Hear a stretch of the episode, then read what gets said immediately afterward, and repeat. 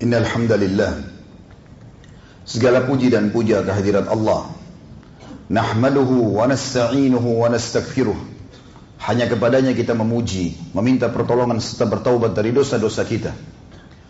Wa na'udhu billahi min syururi anfusina.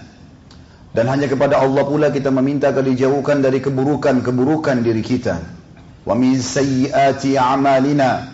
Dan dari segala dosa dan pelanggaran yang pernah kita lakukan May yahdihillahu fala mudillalah. Barang siapa yang telah Allah berikan petunjuk, maka tidak akan pernah sesat selamanya. Wa may yudlilhu fala hadiyalah. Dan siapa yang telah Allah sesatkan maka tidak akan mendapatkan petunjuk selamanya. Asyhadu an la ilaha illallah wahdahu la syarika lah wa asyhadu anna Muhammadan abduhu wa rasuluh. Saya bersaksi tidak Tuhan yang berhak disembah kecuali Allah dan juga Muhammad benar-benar hamba juga utusannya. Qala Allah Ta'ala Allah mengingatkan dalam kitabnya Ya ayyuhalladzina amanu taqullaha haqqa tuqatih wa la tamutunna illa wa antum muslimun. Hai sekalian orang-orang beriman, bertakwalah, patuh dan tunduklah hanya kepada satu-satunya pencipta segala sesuatunya, baik di langit, di bumi, di kedalaman lautan, yaitu Allah sebenar-benar patuh dan tunduk dan jangan kalian meninggal dunia kecuali dalam keadaan Islam. Di ayat yang kedua, qala Allah Ta'ala, Ya ayuhan nasu taqu rabbakum alladhi khalaqakum min nafsin wahida wa khalaqa minha zawjaha wa batha minhuma rijalan kathiran wa nisaa واتقوا الله الذي تساءلون به والأرحام إن الله كان عليكم رقيبا Hai sekalian manusia, sekali lagi bertakwalah. Hanya patuh dan tunduklah kepada Allah yang telah menciptakan kalian dari jiwa yang satu yaitu Adam alaihissalam dan telah menciptakan dari jiwa yang satu istrinya Hawa alaihissalam dan telah banyak memberikan keturunan laki-laki juga perempuan dari keduanya. Sekali lagi bertakwalah kepada Allah dan jagalah hubungan silaturahim. Sesungguhnya Allah senantiasa mengawasi kalian. Di ayat yang ketiga, qala Allah Ta'ala يا أيها الذين آمنوا اتقوا الله وقولوا قولا سديدا يصلح لكم أعمالكم ويغفر لكم ذنوبكم ومن يطع الله ورسوله فقد فاز فوزا عظيما Hai sekalian orang-orang yang beriman, sekali lagi bertakwalah, hanya patuh, takut, cinta kepada Allah dan ucapkan kalimat yang benar, jujurlah. Niscaya dia akan memperbaiki amal-amal perbuatan kalian, mengampuni dosa-dosa kalian Barang siapa yang mentaati Allah dan Rasulnya, dia telah mendapatkan kemenangan yang besar. Amma ba'd, fa inna asdaqal hadithi kitabullah. Kita tahu sebaik-baik rujukan umat Islam dalam segala lini kehidupan mereka, terutama ibadah, adalah kitabullah, Al-Quran. Wa khair hadyu, hadyu Muhammadin sallallahu ala alihi wa sahbihi wa sallam. Dan sebaik-baik petunjuk setelah Al-Quran adalah petunjuk Nabi besar Muhammad sallallahu ala alihi wa sahbihi wa sallam wa umuri dan seburuk-buruk perbuatan terutama dalam ibadah yang tidak pernah ada rujukan wahyunya Al-Quran dan Sunnah. Fa inna kulla muhdatsin bid'ah. Semua perbuatan yang tidak punya rujukan dalam wahyu dari Al-Quran dan Sunnah dikenal dengan perbuatan baru dalam agama. Dalalah dan perbuatan baru itu akan membawa pelakunya pada kesesatan. Dalam finnar dan kesesatan akan membawa pelakunya ke dalam api neraka. Saudaraku sidang Jumat rahimani wa rahimakumullah. Apa yang saya baca itu dan sering kali di setiap khutbah saya sampaikan dikenal dengan khutbah hajah. Nabi SAW tidak pernah melewatkan momen-momen penting kecuali membuka ceramah dan khutbah beliau dengan peringatan tiga ayat tadi pentingnya bertakwa hanya kepada Allah kemudian ditutup di khutbah atau di awal khutbah beliau dengan pentingnya berpegang pada Al-Quran dan Sunnah dan menjauhi perbuatan bid'ah. Saudaraku seiman, Kesempatan ini judul kita, jadilah orang soleh maka kau akan bahagia. Masih banyak di kalangan masyarakat kita dan disayangkan sekali, mereka takut untuk menjadi orang baik dan soleh. Dan ini tanda tanya yang sangat besar. Kalau kita tanyakan kenapa anda berpikiran seperti itu, maka jawabannya sederhana. Nanti kalau jadi orang soleh, susah dapat pekerjaan. Terlalu banyak yang haram. Mungkin belum bisa menikah. Mungkin, mungkin ada seribu alasan. Ini semua karena kedangkalan iman dan ilmu. Mereka tidak faham bahwasanya orang-orang yang menjadi orang saleh atau orang baik yang patuh kepada Allah, menerima dan menikmati perintah yang dan yang halal serta meninggalkan yang dilarang, ya. Maka itu kebahagiaan. Ilmu agama ini, syariat Allah ini adalah pengawas. Pada saat seorang muslim mau makan, mau minum, mau tidur, mau bergaul, mau cari pendapatan, mau berumah tangga, maka dia dikontrol dengan syariat. Konsepnya lima huruf, halal. Dan memang dia juga dikontrol, tidak boleh terjerumus pada pelanggaran. Lima huruf juga, haram. Ilmu agama dan syariat ini pengontrol, pengawas. Maka ini kebahagiaan. Orang-orang kafir saudaraku iman, mereka makan, mereka minum, mereka tidur. Tapi mereka tidak punya pengawasan. Semuanya boleh. Maka seorang muslim, pada saat dia menjadi orang yang baik, itu kebaikan. Orang saleh yang patuh kepada Allah, Allah mencintainya, Allah menjanjikan pahala-pahala yang besar dan kesempatan ini insya Allah kita akan sebut tidak kurang dari 17 kebahagiaan dan manfaat akan didapatkan bagi orang yang saleh. Allah mencintainya, Allah berikan janji-janji yang sangat banyak dan itu pasti terrealisasi karena Allah tidak pernah mungkiri janjinya dan juga Allah buat manusia menyukainya. Orang kalau jujur, amanah, dermawan, bakti sama orang tua, baik sama sesama, suka apalah ya, apa saja kebaikan dia lakukan, yang memang agama perintahkan untuk kebaikan, maka dia akan dapat Allah ridhohi, dapat pahala, juga manusia suka. Dan pelanggaran-pelanggaran yang Allah larang seperti zina, bohong, apalah mengganggu orang, giba, gunjing, fitnah, mencuri, apa saja. Allah benci, Allah berikan ancaman berat, dan juga Allah buat manusia tidak suka. Gak ada orang suka dengan pendusta, gak ada orang suka dengan pencuri, gak ada orang suka dengan orang kasar, dan itu semua dilarang dalam agama. Pertanyaan sederhana, kenapa kita tidak mau menjadi orang baik? Kalau masih ada persepsi seseorang di antara kita saudaraku seiman, menjadi orang baik itu sama saja dengan menjadi orang buruk, ini pemahaman yang sangat fatal kekeliruannya. Keliru. Kekeliruannya sangat fatal. Kita dengarkan bagaimana Allah Subhanahu wa taala dalam firman-Nya membedakan dan menegaskan bahwasanya sangat beda antara orang patuh dengan orang tidak patuh. Beranjak daripada firman yang pertama dalam surah Sad. Surah nomor 38 ayat 28. A'udzu billahi minasyaitonir rajim. Am naj'alul ladzina amanu wa 'amilus solihati kal mufsidina fil ard am naj'alul muttaqina kal fujjar? Apakah masuk akal kami akan menyamakan antara orang-orang beriman dan beramal saleh dengan orang yang membuat kerusakan di muka bumi ataukah Mana mungkin kami menjadikan sama antara orang yang patuh dengan orang yang durhaka. Juga dalam surah Ghafir surah nomor 40 ayat 58 Allah berfirman, A'udzu billahi minasyaitonir rajim, wa ma yastawi al-a'ma wal basir wal ladina amanu wa 'amilus solihati walal musi' qalilan ma tatadhakkarun. Tidak akan pernah sama antara orang yang bisa melihat dengan orang yang buta.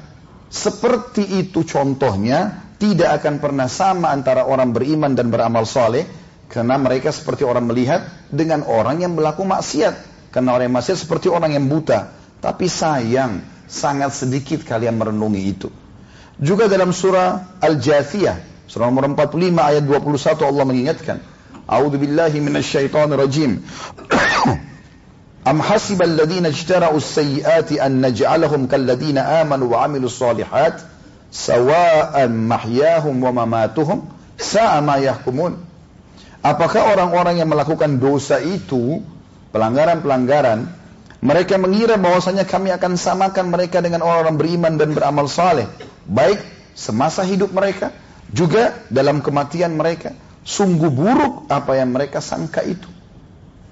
Dan kita tahu saudaraku seiman, seluruh umat-umat sebelum kita yang telah dibinasakan oleh Allah Subhanahu wa taala Justru karena dosa-dosa mereka. Bukankah akhir dari Fir'aun kebinasaan? Karena dia bermaksiat. Bukankah akhir dari Nabi Musa selamat? Bukankah akhir dari Namrud binasa? Dan bukankah akhir dari Ibrahim alaihissalam selamat? Bukankah akhir dari Abu Jahal, Abu Lahab adalah binasa?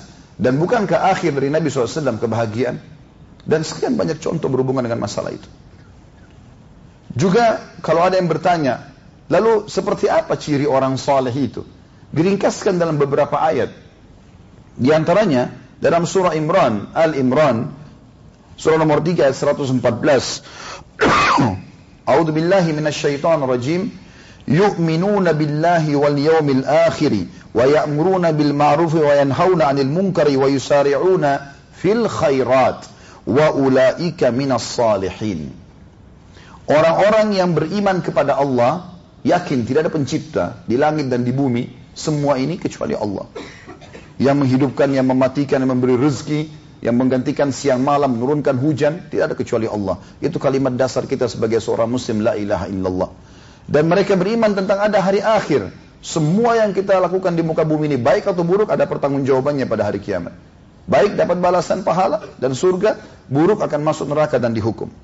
Dan mereka selalu sibuk menyeru pada kebaikan dan melarang dari kemungkaran. Setiap salah, eh, kebenaran didukung, kesalahan di, di, diingatkan, diluruskan. Dan mereka berlumba-lumba dalam melakukan kebaikan. Temannya buat, dia juga mau buat. Kebaikan demi kebaikan, selalu sibuk. Dan mereka itulah orang-orang saleh. Jadi kesimpulannya sederhana. Mereka beriman kepada Allah dan hari akhir, mereka selalu menyeru kepada kebaikan yang telah Allah perintahkan dalam Al-Quran dan Sunnah. Mereka larang kemungkaran itu dan mereka sibuk berlumba-lumba dalam kebaikan. Mereka orang soleh.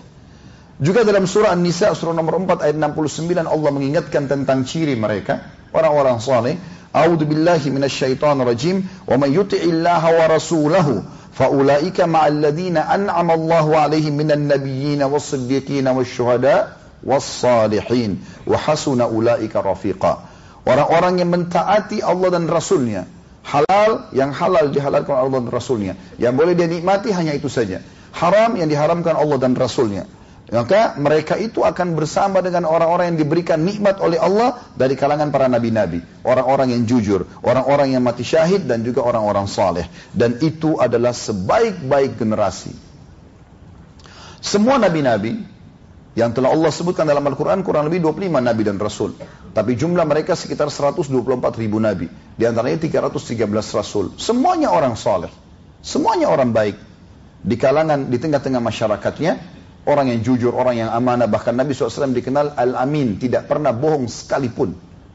Dan beliau ajarkan kepada umatnya masalah itu. Begitu juga dengan nabi-nabi yang lain. Dan Allah menyebutkan tentang nabi-nabinya dalam surah Al-An'am, surah nomor 6 ayat 85. A'udzu billahi minasyaitonir rajim. Kullum minas salihin.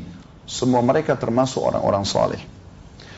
Kemudian surah Al-Ankabut juga surah nomor 29 ayat 3 ini juga masih menegur tentang orang-orang yang menganggap kalau buat dosa tidak dihukum. Fahami saudaraku seiman, dosa itu sekecil apa pun seperti racun. Biar satu tetes, biar segelas susu kita atau kita punya satu jergen susu, setetes racun sudah cukup merusak semua itu merusak kehidupan, membuat sumpah, hukuman Allah akan datang. Kesedihan, gangguan dalam rumah tangga, apa saja kegagalan dalam usaha, itu karena dosa, nggak ada yang lain. Resep sederhana teman-teman, tidak usah kiri kanan bertanya. Tinggal kembali kepada Allah. Kata ulama, jaga hubunganmu sama Allah. Allah akan buat dunia dan makhluk ini tunduk padamu. Rusak hubunganmu sama Tuhanmu Allah, rusak semua hubunganmu dengan makhluk ini. Kata Allah SWT dalam surah Al-Ankabut surah nomor 29, A'udzu billahi minasyaitonir rajim. Am hasibal ladzina ya'maluna sayyiati ay sa'a ma yahkumun. Apakah orang-orang yang melakukan maksiat itu pikir mereka akan selamat dari siksa kami? Sungguh buruk apa yang mereka sangka itu. Dosa teman-teman melahirkan ketakutan-ketakutan. Kalau ada orang tonton sesuatu di handphonenya buruk, walaupun dia di pojok ruangan ini, setiap dia dengar ada suara ketakutan sendiri. Dosa membuat orang takut. Orang mau berbuat zina, bedanya antara halal sama haram, masuk ke hotel ketakutan, takut dilihat orang. Biologisnya juga buru-buru. Hasil juga manusia yang lahir kalau hamil, kualitasnya jadi berkurang. Karena ketakutan jiwa manusia membuat kualitas sperma sama sel telur terganggu. Tidak baik dosa itu. Lalu kenapa dilakukan? Sementara yang halal, nikah sama zina sama-sama. Pelampiasan biologis. Zina dimulai dengan ketakutan, diakhiri dengan penyesalan. Nikah, lima menit saya nikahkan kamu sama anak saya, saya terima nikahnya. Maka mereka akan hubungan biologis. Biologis yang dilakukan dengan bahagia, dengan tentram, pahala. Kalau hamil, anaknya juga jelas statusnya. Lalu kenapa yang haram? Untuk apa yang haram ini? Haram ini saudaraku seiman diturunkan oleh Allah subhanahu wa ta'ala untuk dipelajari dan dijauhi. Bukan dicoba. Bukan dicoba. Peraturan-peraturan pemerintah pun kita misalnya Diterapkan peraturan pemerintah bukan untuk dilanggar, supaya tidak dilanggar. Makanya diberikan ancaman-ancaman. Orang yang cerdas nggak usah coba itu. Kalau sebaliknya amal saleh untuk dipelajari dan diterapkan sehingga bisa menjadi panduan hidup kita. Kita masuk ke inti bahasan saudaraku seiman rahimani rahimakumullah. Ada kurang lebih 17 manfaat yang saya susun. Ini sebatas yang saya susun saja. Mungkin masih banyak yang lain. Ini pun saya masih baru menggunakan dalil ayat-ayat Al-Quran. Belum saya telusuri dari hadis-hadis Nabi SAW. Ada 17 poin manfaat yang bapak yang saudaraku seiman, bapak-bapak sekalian dapatkan kalau menjadi orang yang baik dan soleh, patuh kepada Allah. Yang paling pertama, Allah menjanjikan kehidupan yang penuh dengan kebahagiaan atau hayatan tayyibah. Allah sebutkan dalam surah An-Nahl surah nomor 16 ayat 97. A'udzu billahi minasyaitonir rajim. Man 'amila salihan min dzakarin aw untha wa huwa mu'minun falanuhyiyannahu hayatan thayyibah wa lanajziyannahum ajran bi ahsani ma kanu ya'malun. Sesungguhnya orang-orang yang sibuk beramal saleh dari laki-laki dan perempuan sementara dia orang beriman pasti kami akan hidupkan mereka dengan kehidupan yang penuh dengan kebahagiaan. Kata ulama tafsir, biar ekonominya sedikit, bahagia. Biar makanannya pas-pasan, bahagia. Ada musibah pun masih bahagia. Karena dia tahu ini pengampunan dosa dan peninggian derajatnya. Dan pasti kami akan balas semua perbuatan-perbuatan kebaikan mereka dengan lebih baik lagi di hari kiamat. Yang kedua teman-teman, akan dapat keberuntungan, kemenangan, setiap kali ada persaingan di tengah-tengah masyarakat, orang soleh pasti menang. Allah sebutkan dalam surah Ar-Ra'd, surah nomor 13 ayat 29. A'udzu billahi minasyaitonir rajim. Alladzina amanu wa 'amilus solihati tuba lahum wa husna ma'ab. Sesungguhnya orang-orang yang beriman dan beramal saleh, tidak cukup dengan iman, sibuk dengan amal saleh kebaikan demi kebaikan. Maka keberuntungan bagi mereka di dunia dan juga mereka akan masuk di surga di akhirat nanti. Juga dalam surah Al-Qasas surah nomor 28 ayat 67 Allah berfirman, "A'udzu billahi minasyaitonir rajim, fa amma man taaba wa amana wa amila salihan fa 'asa an yakuna minal muflihin." Orang-orang yang taubat dari dosa-dosanya lalu beriman, lalu sibuk dengan amal saleh, maka mereka pasti menjadi orang-orang yang menang dan beruntung. Yang ketiga, dipenuhi hidupnya dengan pengampunan dosa. Kapan dia lakukan dosa masa lalu Allah bersihkan, pemutihan. Bahkan ulama mengatakan kalau ada seorang yang soleh terjerumus tanpa dia sadari atau dia sadari kemudian dia taubat segera Allah terima. Di dalam firman Allah surah Al-Maidah surah nomor 5 ayat 9 Allah berfirman, "A'udzu billahi minasyaitonir rajim. Wa'adallahu alladhina amanu wa amilus solihati lahum magfiratun wa ajrun 'azim." Allah menjanjikan dengan janji yang benar. Setiap orang beriman dan beramal saleh, pasti mereka akan dibersihkan kesalahan mereka dan akan diberikan pahala yang besar. Juga dalam surah Hud, ini mudah dihafal surah nomor 11 ayat 11. Allah Subhanahu wa taala berfirman di potongan ayatnya, A'udzu billahi minasyaitonir rajim, illa alladziina sabaru wa 'amilus salihati ulaika lahum maghfiratun wa ajrun kabir. Orang-orang yang sabar dalam kehidupan dunia, Sabar ada tiga hal dalam kehidupan kita saudaraku seiman. Sabar dalam mengerjakan ketaatan. Duduk begini Jumat dengerin khutbah, bangun sholat malam, hadir di majelis ilmu, bakti sama orang tua mungkin yang sudah tua rewel, membantu orang sementara kita butuh, butuh kesabaran. Sabar dalam mengerjakan ketaatan. Yang kedua sabar dalam meninggalkan maksiat. Semua orang di antara kita pasti punya peluang berbuat dosa. Siapa dari kita tidak punya peluang berzina? Dia tinggal keluar masuk ke hotel berzina. Siapa dari kita tidak punya peluang menipu? Semua bisa dilakukan. Tapi butuh kesabaran. Pada saat peluang itu datang, tinggalkan. Kita sabar. Dan yang ketiga, sabar dalam cobaan harian. Allah SWT dari sakit, orang tidak bayar utang dan segala macam. Allah mengatakan orang-orang yang sabar, mengerjakan amal soleh, maka mereka akan mendapatkan pengampunan dan pahala yang besar. Juga dalam surah Al-Ankabut, surah nomor 29 ayat 7, Allah Subhanahu wa taala berfirman, "Walladzina amanu wa 'amilus solihati lanukaffiranna 'anhum sayi'atihim wa lanajziyannahum ahsanal ladzi kanu ya'malun."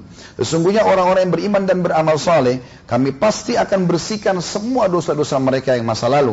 Kata ulama, termasuk hilang selain hukumannya juga bekas-bekasnya. Nanti orang kalau tobat tulus dan dia sibukkan dengan amal soleh, dia jadi jijik kalau dia ingat masa lalunya.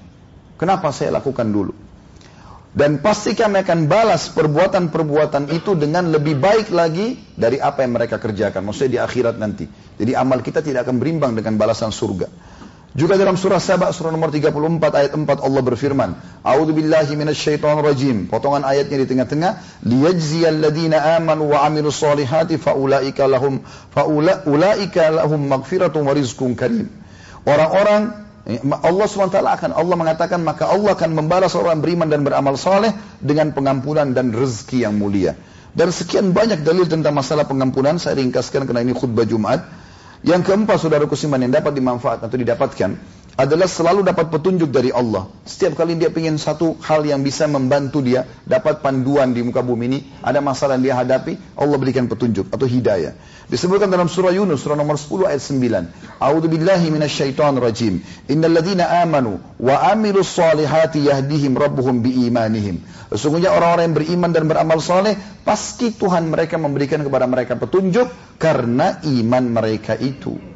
Juga dalam surah At-Talaq, surah nomor 65 ayat 11, Allah berfirman, "A'udzu billahi minasyaitonir rajim, liyukhrijal ladzina amanu wa 'amilus solihati minadh dhulumati ilan nur." Al-ayah. Allah pasti akan mengeluarkan orang beriman dan amal beramal saleh dari kegelapan, dari kesesatan ya kepada petunjuk dan cahaya. Yang kelima, Allah Subhanahu wa taala akan berkasih sayang dengannya dan tentu saja kita tahu kalau seandainya ada orang yang sayang dengan kita, secara otomatis dia akan berkorban, dia akan memberikan, dia akan memperhatikan. Maka ini bahasa Arabnya wud.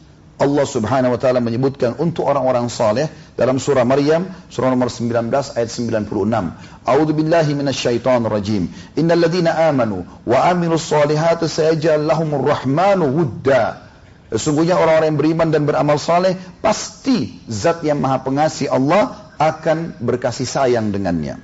Yang keenam, dia akan diangkat derajatnya di dunia dan juga di surga nantinya di akhirat. Allah menyebutkan dalam surah Taha, surah nomor 20 ayat 75. A'udzu billahi minasyaitonir rajim. Wa may ya'tihi mu'minan qad amila salihati fa ulaika lahumud darajatul ula. Siapa pun yang bertemu dengan Allah nanti di akhirat sementara dia beriman dan sibuk mengerjakan amal soleh selama di dunia, mereka akan mendapatkan derajat-derajat yang tinggi nanti. Kata Ibnu Abbas radhiyallahu anhu, perbedaan derajat nanti di surga antara satu derajat dengan derajat yang di atasnya jaraknya 500 tahun.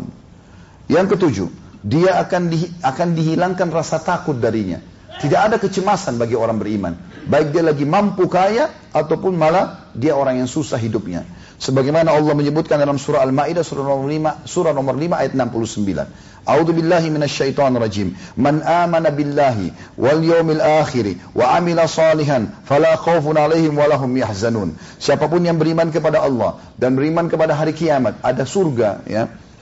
Dan beramal saleh maka tidak ada rasa takut bagi mereka dan tidak ada kesedihan bagi mereka. Selalu saja yang ada adalah kebahagiaan dalam kehidupan mereka. Juga di dalam surah Toha, surah nomor 20 ayat 112, A'udzu billahi minasyaitonir rajim. Wa may ya'mal minas salihati wa huwa mu'min fala wa huwa mu'minun fala yakhafu dhulman wala hadma. Barang siapa yang telah mengerjakan amal soleh dalam keadaan dia beriman. Ya, karena orang-orang non-muslim pun berbuat perbuatan yang mungkin kita anggap baik. Tapi ingat saudaraku seiman, perbuatan baiknya orang non-muslim bukan karena dia buat kebaikan. Tapi karena agama kita nganggap itu kebaikan. Jadi misalnya ada orang non-muslim bakti sama orang tuanya, atau dia dermawan bersedekah, bukan karena dianya, tapi karena perbuatan itu dipandang baik oleh agama kita. Itu perbuatan yang saleh.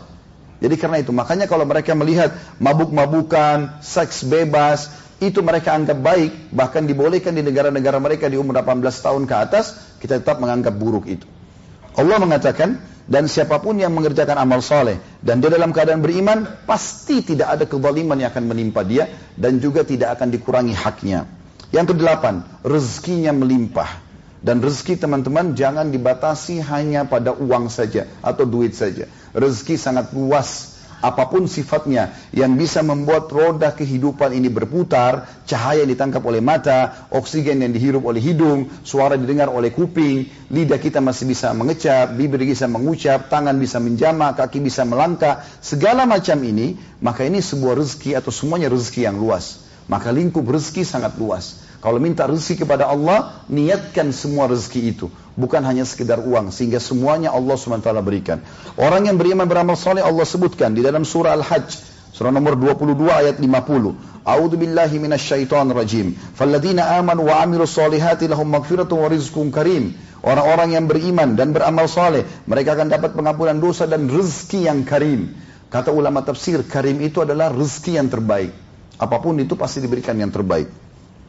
Juga dalam surah Rum, surah nomor 30 ayat 45 Allah berfirman, "A'udzu billahi minasyaitonir rajim, liyajziyal amanu wa amilus solihati min fadlih." Al-ayah. Artinya, Allah pasti akan membalas orang beriman dan beramal saleh dari karunia-Nya. Kata ulama tafsir adalah rezekinya. Yang kesembilan, Allah SWT akan memberikan kepada mereka kedudukan di muka bumi. Sebagaimana Allah menyebut, menyebutkan dalam surah An-Nur, surah nomor 24 ayat 55. A'udhu billahi minasyaitonir rajim. Wa'adallahu alladhina amanu minkum wa amilus salihati la yastakhlifannahum fil ard kama istakhlafa alladhina min qablihim wa la yumakkinanna lahum dinahum alladhi irtada lahum wa la yubaddilannahum min ba'di khawfihim amna ya'buduna la yushrikuna bihi syai'a kafara ba'da dhalik fa ulaika humul fasikun. Allah menjanjikan dengan janji yang benar semua orang beriman. Dan di antara kalian dan beramal saleh pasti akan diberikan kedudukan di muka bumi. Sebagaimana Allah telah memberikan kedudukan kepada orang-orang saleh sebelum mereka. Dan pasti Allah akan memenangkan agama mereka yang telah Allah ridho dengan agama itu. Dan Allah akan ganti rasa takut mereka dengan ke ke keamanan syaratnya mereka menyembahku kata Allah dan mereka tidak menyekutukan sesuatu pun denganku dan siapa yang kufur terhadap informasi ini mereka termasuk adalah orang-orang yang fasik atau orang yang jauh dari agama. Juga dalam surah Al-Anbiya, surah nomor 21 ayat 105 tentang keutamaan yang kesembilan dapat diberikannya kedudukan di muka bumi. Allah berfirman, "A'udzubillahi minasyaitonir annal arda yarithuha ibadiyas salihun." Ketahuilah bahwasanya bumi ini akan aku wariskan kata Allah khusus buat hamba-hambaku yang saleh. Yang ke-10, akan selalu mendapatkan rahmah. Rahmah adalah karunia sesuatu yang sangat menggembirakan dalam kehidupan. Sebagaimana Allah sebutkan dalam surah Al-Jathiyah, surah nomor 45 ayat 30. A'udzu billahi minasyaitonir rajim. Fa ammal amanu wa amilus solihati fayudkhiluhum rabbuhum fi rahmati. Adapun orang-orang yang beriman dan beramal saleh, pasti Tuhannya atau Allah akan memasukkan mereka ke dalam rahmatnya. Yang ke-11 yang akan didapatkan oleh orang saleh adalah pahala yang besar dan ini tentu terlalu banyak ayatnya, maka saya ringkaskan. Di antaranya surah Al-Baqarah, surah nomor 2 ayat 62. A'udhu billahi minasyaitan rajim. Man amana billahi wal yawmil akhir wa amila salihan, falahum ajruhum inda rabbihim. Siapa pun yang beriman kepada hari akhir, dan kemudian beramal saleh, maka dia akan mendapatkan pahala yang sangat besar. Kemudian juga dia akan dijanjikan atau diberikan pahala surga. Ya. Dan surga ini tentu puncak daripada target seorang muslim. Di antara ayatnya adalah surah Ghafir, surah nomor 40 ayat 40 yang berbunyi, A'udzu billahi minasyaitonir rajim, wa man amila salihan min dzakarin aw untha wa huwa mu'minun, fa ulaika ya-, yadkhuluna al-jannata yurzaquna fiha bighairi hisab. Siapa pun yang beriman, siapa pun yang beramal saleh dari laki-laki dan perempuan dan dia beriman, maka mereka itu akan masuk ke dalam surga dan akan diberikan rezeki tanpa ada hisab lagi.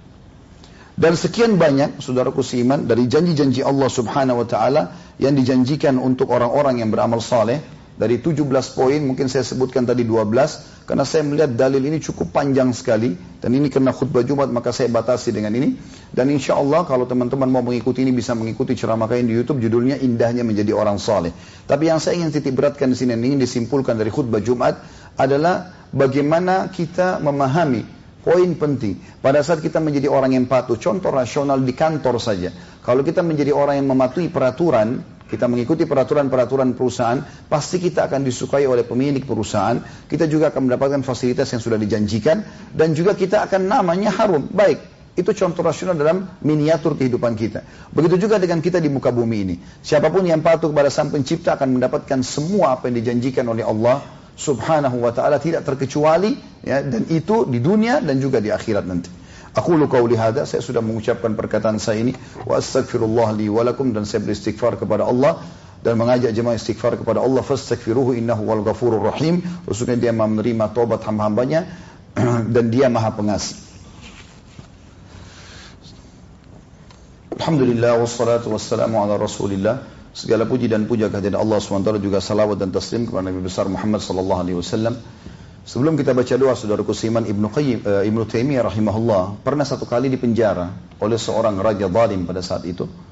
Kemudian dia raja ini terheran-heran karena melihat pada saat Ibnu uh, Ibnu Taimiyah di penjara, malah dia tambah gembira, malah dia tambah senang. Dan tadinya waktu di penjara ini dengan tujuan agar dia tidak berdakwah lagi. Ternyata terbalik, hampir satu penjara sekian ratus orang semuanya dapat hidayah di tangannya. Maka ditanya, kira-kira kau tidak merasa terganggu dengan kau masuk di penjara? Tadinya kau bebas jalan di muka bumi ini, sekarang kau di penjara. Dia mengatakan tidak. Justru kebahagiaan seorang mukmin itu selalu ada di mana saja. Andai saja raja yang zalim ini mengetahui kebahagiaan yang kami rasakan karena keimanan dalam hati, maka niscaya mereka akan membunuh kami dan membelah dada kami lalu merebut kebahagiaan tersebut. Bahkan saudaraku seiman, musibah seberat apa pun datang akan membuat seseorang itu bisa bersabar. Urwa bin Zubair rahimahullah, beliau pernah dipotong kakinya gara-gara kena penyakit. Ya kita tahu sekarang ada beberapa penyakit yang diamputasi kaki itu. Pada saat diamputasi, sempat dia waktu itu dia menjadi tamu khalifah dan kebetulan dia eh, zaman itu tidak ada obat bius, orang harus minum khamr supaya bisa sembuh, supaya bisa e, mabuk kemudian bisa hilang rasa sakitnya. Maka khalifah waktu itu yang menjadi tuan rumah mengatakan kepada tabibnya, coba antarkan ke Urwa sesuatu yang bisa membuat dia tidak sadar supaya bisa dipotong kakinya. Dibawalah kendi-kendi khamar. Urwah sempat tanya, kenapa ini? Ya. Untuk apa? Dia bilang saya akan potong kaki anda. Ini pisaunya, ini kulit anda, ini daging anda, ini tulang anda akan saya potong. Maka harus mabuk, nggak ada cara lain. Dia mengatakan demi Allah saya tidak pernah sentuh minuman ini dalam kondisi saya sehat, apalagi saya sakit, nggak mungkin. Maka si tabib pergi kembali kepada khalifah menyampaikan, ini tuan Urwah tidak mau. Ya. Lalu bagaimana? Coba carikan jalan. Ditanya kepada Urwah, bagaimana caranya supaya kami bisa potong kaki anda? Kalau tidak penyakitnya menyebar ke seluruh tubuh. Kata Urwah, saya akan berzikir kepada Allah. Saya akan mulai berzikir, kalau kau lihat wajahku sudah memerah karena zikir itu, potonglah kakiku. Kata tabibnya, saya belum pernah menghadapi pasien seperti ini. Maka saya pun mulai menunggu. Mulailah Urwa berzikir. Subhanallah, walhamdulillah, wala ilaha illallah, wallahu akbar. Subhanallah, walhamdulillah, wala ilaha illallah, Allah akbar. Terus saja dia berzikir sampai wajahnya memerah. Kata tapi waktu wajahnya memerah, tiba-tiba saya langsung memotong kakinya. Dan demi Allah, saya tidak melihat sedikit pun di raut wajahnya Urwa seperti orang kesakitan. Jadi dia seperti biasa saja. Dia sampai tutup matanya. Setelah itu, setelah dipotong, masih ngucur darahnya, saya mengatakan kepada Urwah, Tuan Urwah, sudah selesai potongan kakinya. Dia mengatakan Alhamdulillah. Sambil darahnya keluar. Tidak ada rasa sakit, seperti orang tidak sakit. Kemudian setelah itu, kata tabibnya, tapi belum cukup. Karena darah anda ngucur terus. Di zaman itu, teman-teman, tidak ada cara lain kecuali harus dicelupin di minyak panas. Didatangkan minyak panas, dia mengatakan, Tobik mengatakan, saya akan celupkan kaki anda di panas. Dia bilang, tawakal Allah, silakan. Tapi saya berzikir dulu. Dia zikir sampai dia bilang seperti tadi, kalau wajah saya memerah, celupkanlah. Maka dia pun berzikir sampai wajah merah dicelupin. Tapi manusiawi dia pun pingsan akhirnya. Karena kesakitan. Pada saat dia sadar, ya, kemudian dikumpulilah orang-orang kerajaan termasuk khalifah. Dia begitu sadar kalimat pertama dia mengatakan, mana kaki saya? Maka dikasih kakinya. Orang semua heran, kenapa dia minta potongan kakinya? Mungkin dia mau menangis, mungkin dia mau sedih.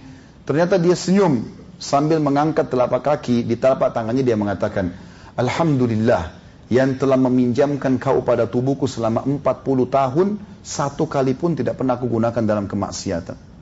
Kemudian dia pun pulang pada saat itu ke rumahnya, orang-orang semua pada sedih. Orang pikir pada saat itu kebetulan anaknya juga baru meninggal, kakinya baru dipotong. Maka yang terjadi adalah orang-orang pada sedih menunjukkan kesedihan pada saat takziah. Maka dia mengatakan, jangan kalian tunjukkan kesedihan. Demi Allah tidak ada kecuali kebahagiaan dalam jiwa saya. Ketahuilah, Allah memberikan kepada saya empat orang anak, Allah baru mengambil satu, masih ada tiga. Alhamdulillah. Dan Allah memberikan saya empat anggota tubuh yang saya fungsikan, dua tangan, dua kaki. Allah mengambil satu dan masih ada tiga. Alhamdulillah. Dengan senyum, dengan tenang, dia menghidup melalui kehidupannya. Begitulah keadaan orang-orang soleh. Dan sekian banyak kehidupan orang soleh, baik dalam keadaan nikmat, dia selalu senang, dalam keadaan musibah pun dia selalu senang.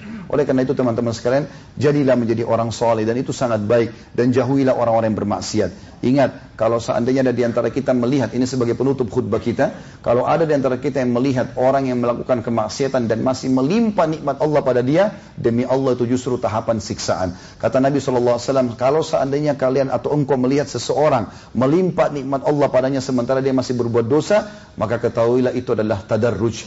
Tadarruj adalah tahapan azab. umat-umat sebelum kita teman-teman kalau mau dibinasakan sama Allah tiga hari sebelum Allah datangkan azabnya Allah buat badan mereka sehat mereka selalu senyum tertawa-tawa eh, hewan ternak mereka makin gemuk buah mereka makin bagus sehingga mereka makin lalai dan Allah binasakan karena itu maka harus hati-hati saudaraku simak Baik, mari kita hadirkan hati dan pikiran kita untuk berdoa kepada Allah SWT.